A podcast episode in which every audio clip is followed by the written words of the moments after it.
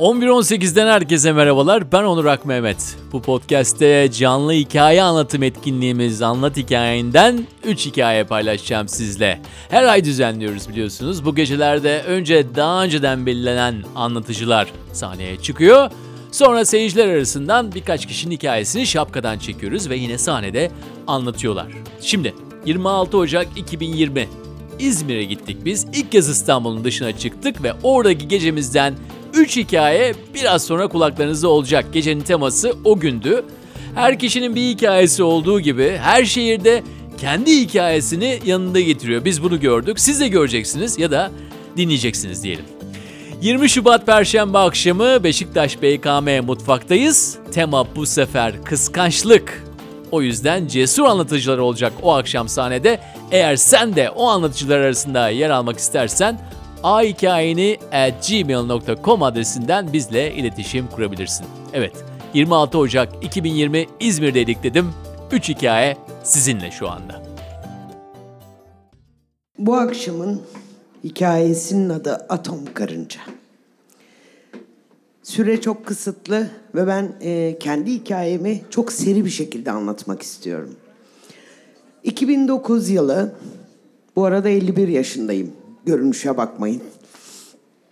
2009 yılı çok e, sağlık konusunda hassas bir insan olmama rağmen, e, devamlı kontrollere gitmeme rağmen, ee, karnımda tuhaf ağrılar hissettim. Çok iyi bir doktora sahibim. Aradım hemen gel bakalım falan filan gittim. Ve 20 21 Nisan günü doktorumun bana söylediği tek bir şeyle şok oldum. Yumruk büyüklüğünde bir tümör var. Hemen e, tedaviye başlıyoruz. Nasıl yani? Ne ne ne ne oluyor? Derken Hemen dedi gidiyorsun onkolojiye testlerini yaptırıyorsun bana geliyorsun. Alsancak'ta muayenehanesi çok seri bir şekilde gittim. Benden önce sonuçlarım gelmiş.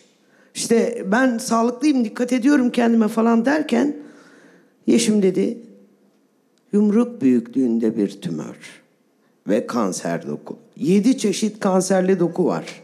Hemen tedaviye başlıyoruz. İyi tamam başlayalım. Sıra size gelinceye kadar her şey reklamlar. Reklamlarda gördüğünüz o kanserli bir anda kaldım. Çıktım Kıbrıs şehitlerinde yürüyorum. Ben kanserim, ben kanserim. Ben rahim kanseriyim. Ben rahim kanseriyim. Ne yapacağım? İşte gideyim iki tane çocuğum var. Bir oğlum ilkokulda, kızım e, üniversite sınavlarına hazırlanıyor. Ne yapmam lazım? O kadar karışık duygulardayım ki. Dediğim gibi sıra size gelinceye kadar her şeyi reklamlar. Birdenbire telefonum çaldı. Kızım arada. Anne ne yapıyorsun ne oldu? Annem ben kanserim. Rahim kanseriyim. Tek bir şey söyledi. Ha ha ha. Sen atom karıncasın. Kanser de neymiş? Kanseri yenersin. Aa, evet. Kapattım telefonu. Caddenin orta yerindeyim. Ben atom karıncayım. Ve bağırdım. Kanser seni yeneceğim. Herkes bana bakıyor. Ben atom karıncayım. Herkes bana bakıyor. Ben kazanacağım. Herkes alkışlamaya başladı. Yürüdüm. Vapur iskelesine geldim. Kafam karışık ama o anda vazgeçme duygusunu, vazgeçmeme duygusunu anladım. Kızımın o sözüyle. Sen atom karıncası. Çünkü o döneme kadar birçok şeyi aşmıştım. Birçok zorluk yaşamıştım. Öğretmenlik hayatım, istifa edişlerim vesaire vesaire vesaire. Ve hiç yılmadan her şeyi kaybedip, havuzlu villaları kaybedip, iki artı bir evlere geçip, çantayı alıp çıkıp, çocukları yanına alıp hiçbir şeyden vazgeçmedim. Ama bu kanser korkutucu. Vapura bindim, gidiyorum. Kafama martı pisledi. Allah'ım dedim gökten elek yağsa benim kafama bir tane düşmez. Tam bugün mü düşüyor? Martılara gevrek atmaya başladım. Bunda bir iş var. Gittim mücadele başladı. Düşmüyor. Değerler düşmüyor. Normal insanda lökositoronları 8 bin. Benim 500 binlerde. Ölüm derecesi sınırlarındayım. İlaçları kullanıyorum. Bir gün saçlarım çok uzun. Leman Sam gibi belime kadar. Tararken avuçlarımda kalmaya başladı. Allah Allah ne oluyor? Doktorumu aradım. Yeşim işte falan. Ha tamam. Saçlarımı gittim kestirdim. Eve geldiğimde kızım da kestirmiş. Oğlum da kestirmiş. Geçmiyor. Bitmiyor. Tümör büyüyor. Büyüyor. Karnımın içinde bir saatli bomba var. Tedaviye gidiyorum bir gece şoka girdim. Ege Üniversitesi acilin kapısında doktorun şu sesini duyuyorum. Kadın X, kadın X. Yanındaki doktor diyor ki ölüm saatini yazalım mı? Ama ben kendimi görüyorum. Tepeden. Ha ışık falan yok ha. Karıştırmayın. Öyle ışıklarda uyuyun falan yok. Sadece kendimi yukarıdan görüyorum. Ve kızımın sesiyle kendime geldim. Anne açtım gözümü. Kadın döndü. Ha kurtuldum. E, İlaçlar, tedavi, eve gittim tekrar. Bu arada aylar geçiyor. Tekrar bir şok bir ay sonra. Gene acilin kapısında tam içeri götürürlerken kadın e, doktor tepemde kalp masajı yapıyor. Kadın X. İkinci kez. Bu 20 dakika.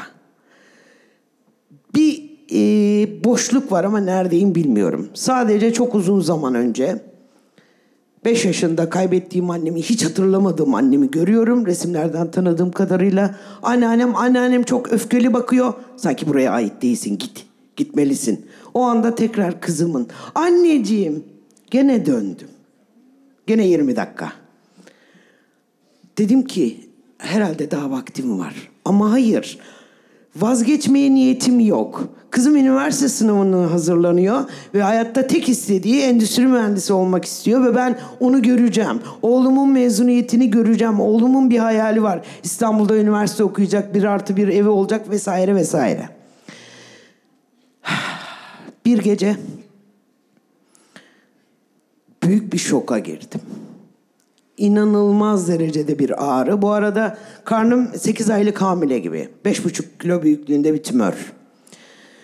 O tümör artık isyanlarda çıkmak istiyor. Tabii çıkan bir şey yok, giden bir şey yok. Gene hastaneye götürüldüm. Yoğun bakımda artık üstümü örttüler. Kadın X. Ölüm saati verildi. Yok, çok üzgünüz. Duyuyorum, görüyorum her şeyi ama bir şey yok. O sırada oğlumun içeri koşturarak girdiğini e, yukarıdan dediğim gibi kuş bakışı görüyorum ve bana sarıldı. Anneciğim lütfen ölme. Ben ölmedim dedim. Gene uyandım. Gene 20 dakika. Son ölüşümdü. Bir daha ölmedim. ondan sonra ondan sonra e, birdenbire iyileştim. Evime geldim. Ama değerler düşmüyor, düşmüyor, düşmüyor. Bir gece aniden iyi hissettim kendimi. Doktorumu aradım. Çabuk git tahlilini yaptır. Beş, beş binde seviye.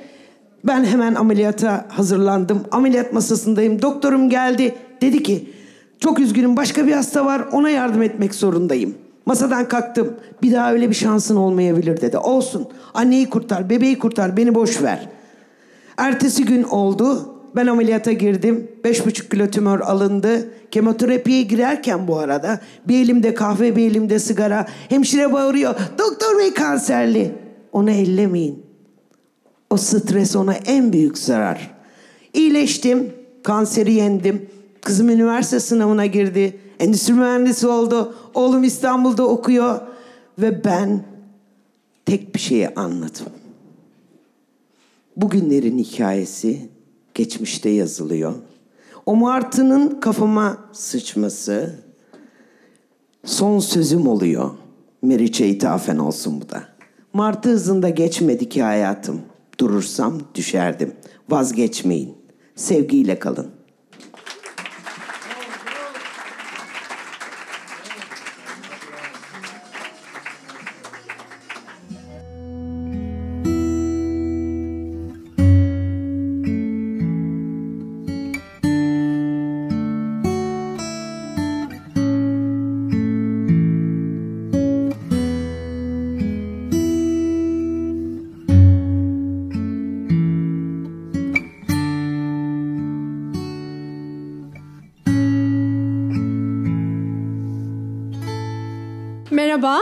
Benim ismim Serap. Gerçekten bana çıkmasına çok şaşırdım çünkü Ece ile aynı masadayız.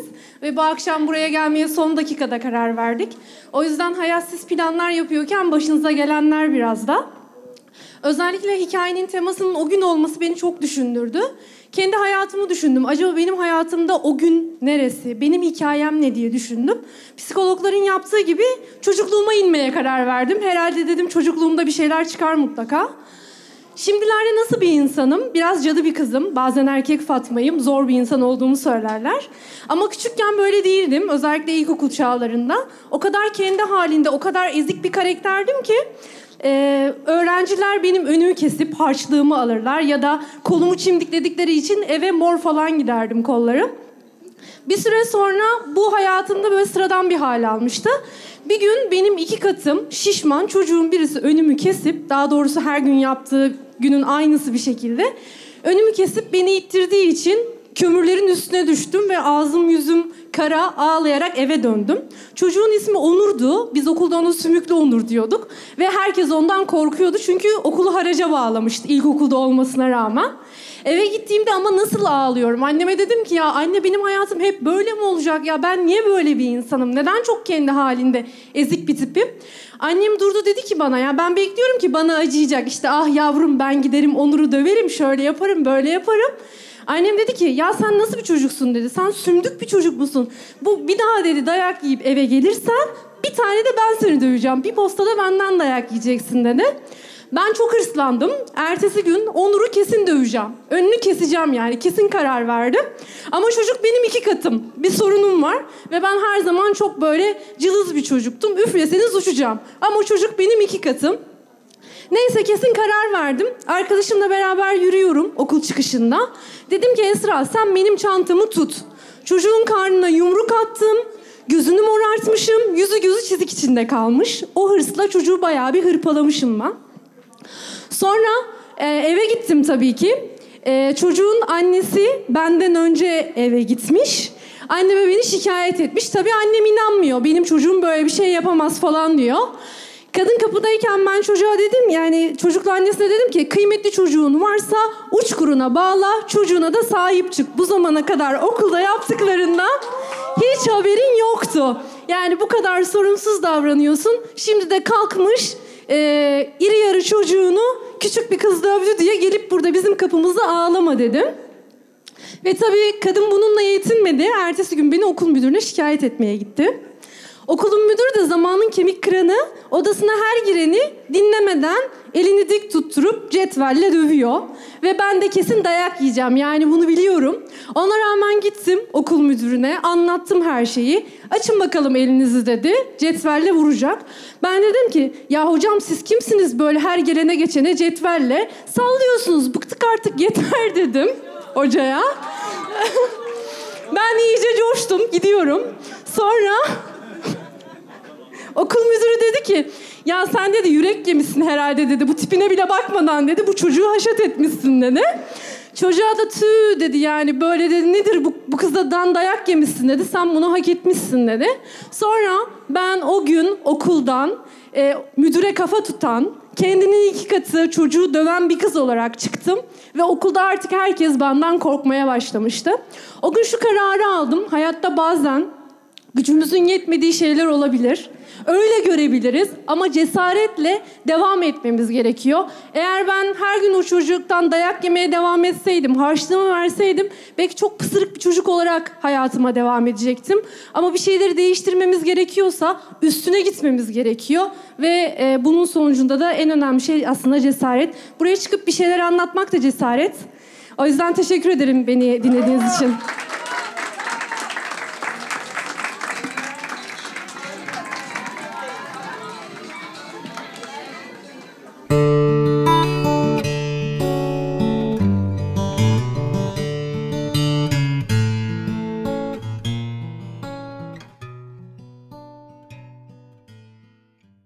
İyi akşamlar. Ee, aynı konu başta olabilir ama hızlıca yazdık çünkü kutuya adımız konmamıştı. Ama sonucu siz çıkartınız, çıkartırsınız anlattıktan sonra. Ee, şöyle hızlı giriş yapayım. Herkes Tinder'ı biliyor mu? Tinder. Bilen yok mu? Gerçekten mi? Duyuyorsunuz. işte o dönem o gün Tinder yok. Arkadaşlık sitesi bu. Az çok anlatayım. Ee, bir e, sosyalleşme, kadın erkek ilişkilerine hızlı giriş yapmak için Tinder diye bir uygulama var. Ee, ama o dönem yok. Ee, daha başka platformlarla bir e, kız arkadaş e, bulma durumu e, yaşadım. Yaklaşık 13 yıl önce 2007 senesinde e, ilk evliliğimden boşanmıştım. İkincisinden de evlenip boşandım sonra. Bu e, ilk evliliğimden e, boşandıktan sonra böyle bir bekarlığa hızlı geri dönüş yaşadım bir iki yıl kadar. Ve O dönemde de bir e, siteden e, kız arkadaş buluyorum. Bu arada şeyi de söyleyeyim ben. Yüzde seksen görme engelliyim. Sol gözüm protez, sağ gözüm de yüzde otuz görüyor. E, fakat protez yapılmadan önce sol gözüm e, içeriye doğru kayık yani şaşı ve çok e, estetik olarak kötü görünüyordu. Kanlıydı. E, çok ağır ameliyatlar geçirdim çocuk yaşta ve sol gözümü görmesini kaybettim. Fakat e, estetik olarak sorun olmasına rağmen kadın erkek ilişkilerinde özgüvenim hep yüksekti. E, yani Tinder olsaydı o zaman da hızlı sağa kaydırabilirdim. Ondan sonra böyle bir arkadaşlık e, bilenler gülmeye başladı sağa kaydırmayı.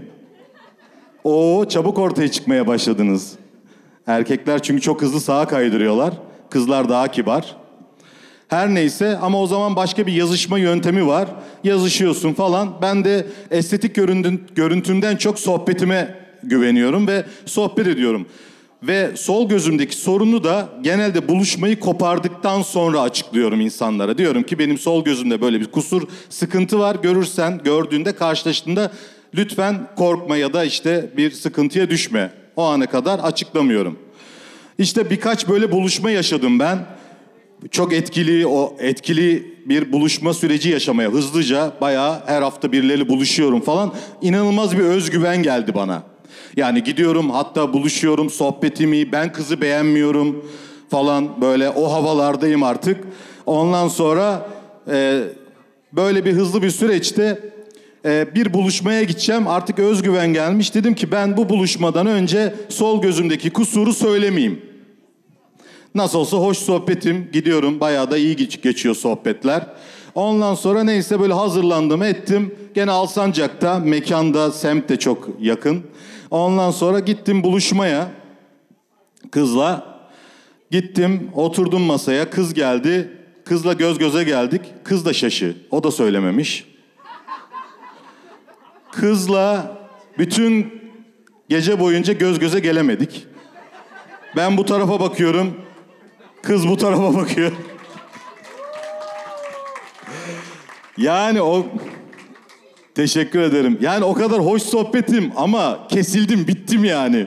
Aynaya bakıyormuş gibi hissediyorum. Kız da aynı utanç içerisinde. Kız anca şey diyebildi. Klavye başında hoş, çok güzel konuşuyordun. Konuşacak hal kalmadı, göz göze gelemiyoruz. Yani bakışamadığım birisiyle aşk yaşama, buluşma ihtimali yok. Yani en kısa buluşmamdı. Yani yaklaşık yarım saat sürdü. Çayları da ben ödedim. E çünkü ondan sonra da bir daha söylememe durumun olmadı. Sarışın bir kızla buluştum yine ona bile söyledim. Dedim ki bakın ben e, gözle ilgili sorun yaşıyorum. Göz göze gelememe ihtimalimiz olabilir. Ve ondan sonra öğrendim ki her türlü detay hayatta çok önemli. Bu farkındalığı kazanmış oldum. Siz siz olun. E, Tinder'dan ya da başka bir yerden e, olmadığınız gibi görünmeyin asla ve öyle buluşmaya gitmeyin. Teşekkür ederim. Çok sağ olun.